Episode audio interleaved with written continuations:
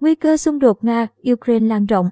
Sự kiện gây lo ngại nhất trong ngày thứ 9 của chiến dịch quân sự mà Nga tiến hành tại Ukraine là đám cháy lớn ở nhà máy điện hạt nhân Zaporizhia.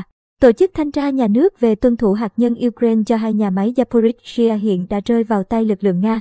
May mắn là không có thương vong, các nhân viên tiếp tục làm việc và nhà máy vẫn an toàn, nồng độ phóng xạ trong khu vực không thay đổi. Dù vậy, cơ quan trên cảnh báo việc thất thoát nhiên liệu hạt nhân làm lạnh có thể dẫn tới sự cố vượt xa mọi thảm họa hạt nhân trước đây, bao gồm tại hai nhà máy Chernobyl hiện do Nga kiểm soát và Fukushima Daiichi, Nhật Bản. Thông báo của giới chức Ukraine được xác nhận bởi Cơ quan Năng lượng Nguyên tử Quốc tế, Cơ quan Năng lượng Nguyên tử Quốc tế và Bộ trưởng Năng lượng Mỹ Jennifer Granholm. Theo báo The Guardian Anh, phía Ukraine cho hay đám cháy lớn bùng phát sau khi nhiều xe tăng và bộ binh Nga tấn công thị trấn Enerhoda, cách nhà máy Zaporizhzhia vài km, rạng sáng mùng 4 tháng 3.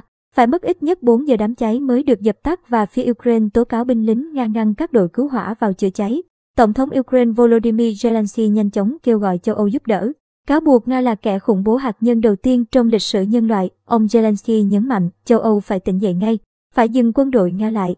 Ukraine có 15 đơn vị hạt nhân, chỉ cần một vụ nổ là tất cả chúng ta sẽ chấm hết. Theo Tổng thống Ukraine, trong thảm họa Chernobyl, một đơn vị hạt nhân đã phát nổ trong khi ở Zaporizhia có tới 6 đơn vị như vậy. Đáp lại, Bộ Quốc phòng Nga khẳng định thủ phạm tấn công nhà máy Zaporizhia là những kẻ phá hoại người Ukraine và gọi đây là sự khiêu khích ghê tởm. Theo hãng tin Bloomberg, Zaporizhia là nhà máy hạt nhân lớn nhất châu Âu. Tại đây đặt 6 lò phản ứng 950 MW do Liên Xô xây dựng từ năm 1984 đến 1995. Mối đe dọa hạt nhân này xảy ra sau khi Tổng thống Nga Vladimir Putin đặt lực lượng hạt nhân vào tình trạng cảnh báo cao trong khi Belarus cho phép triển khai vũ khí hạt nhân trở lại. Những diễn biến mới nói trên có thể thổi bùng ngọn lửa xung đột. Trước thêm cuộc họp bất thường của các bộ trưởng ngoại giao NATO ngày 4 tháng 3, khi được hỏi về việc lập vùng cấm bay bên trên Ukraine, Bộ trưởng Ngoại giao Canada Melanie Joly cho hay Canada muốn NATO thảo luận mọi kịch bản nhằm cô lập Nga. Reuters dẫn lời Bộ trưởng Ngoại giao Romani Bogdan Orescu nêu rõ NATO phải thích ứng với hoàn cảnh quân sự mới. Khi quân đội Nga đang có mặt ở Ukraine và Belarus, Romani sẽ tăng ngân sách quốc phòng từ 2% lên 2,5% GDP. Thậm chí, Bộ trưởng Ngoại giao Latvia Edgarin Kviet còn nói NATO cần cân nhắc mọi phương án khi được hỏi về việc tham chiến trực tiếp với Nga. Cứng rắn không kém, Tổng thống Vladimir Putin một ngày trước đó khẳng định chiến dịch quân sự ở Ukraine theo đúng kế hoạch. Đồng thời nhấn mạnh với Tổng thống Pháp Emmanuel Macron rằng Moscow sẽ tiếp tục cuộc chiến không khoan nhượng với các nhóm vũ trang dân tộc chủ nghĩa. Cùng ngày, Tổng thống Zelensky kêu gọi người đồng cấp Nga đàm phán trực tiếp để chấm dứt chiến sự ở Ukraine. Trong khi đó, vòng đàm phán thứ hai giữa hai phái đoàn Nga và Ukraine ở Belarus hôm mùng 3 tháng 3 chưa đạt được thỏa thuận ngừng bắn. Thay vào đó, hai bên đồng ý sẽ lập các hành lang nhân đạo và có thể ngừng giao chiến tạm thời tại một số địa điểm nhất định để dân thường sơ tán theo cố vấn của Tổng thống yêu. Trên Mikhailo Podolyak, thực phẩm và thuốc men sẽ được chuyển đến những nơi đang xảy ra giao tranh ác liệt nhất. Dự kiến vòng đàm phán thứ ba sẽ diễn ra vào tuần tới. Đông Nam Á bị ảnh hưởng.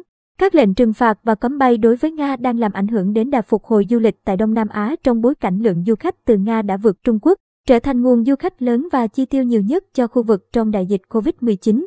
Ông Gary Oman, nhà phân tích du lịch tại Malaysia, chỉ ra tại Bali, Indonesia, chi tiêu của du khách Nga cho thực phẩm, chỗ ở, phương tiện đi lại và các chuyến du lịch đã giúp kích thích kinh tế hòn đảo, nơi du lịch chiếm 60% tổng sản phẩm quốc nội GDP trước đại dịch. Kênh Al Jazeera nhận định với việc giá trị đồng rút giảm xuống mức thấp kỷ lục, số lượng du khách từ Nga sẽ giảm theo. Theo cơ quan du lịch Thái Lan, các điểm đến nổi tiếng đã bắt đầu cảm nhận được tác động từ cuộc khủng hoảng Ukraine như hòn đảo nghỉ dưỡng Phuket, nơi du khách Nga chiếm 51.000 phần 278.000 lượt khách nước ngoài đến thăm hòn đảo. Từ tháng 11 năm 2021 đến tháng 2 năm 2022, ông Bin Barnes, giám đốc công ty tư vấn C9 Autobus ở Phuket, cho hay nhiều chủ khách sạn ghi nhận tình trạng hủy phòng do các hãng hàng không Nga bị cấm vận.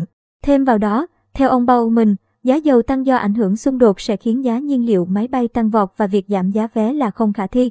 Thậm chí, các hãng hàng không cũng có thể khó bảo đảm nguồn cung nhiên liệu. Việc cấm máy bay Nga bay vào không phận Mỹ, Liên minh châu Âu, Anh và Canada Cùng với các lệnh trả đũa từ Nga càng làm ngành du lịch khó khăn, việc bay vòng qua Nga, cầu nối Âu, Á sẽ kéo dài một số tuyến đường bay. Ông John Craddock, giảng viên về quản lý hàng không tại trường DH McGill Canada, cho hay chỉ cần tăng thêm một giờ bay cũng khiến chi phí cho một hành trình bay tăng thêm từ 11.000 đến 20.000 USD. Xuân Mai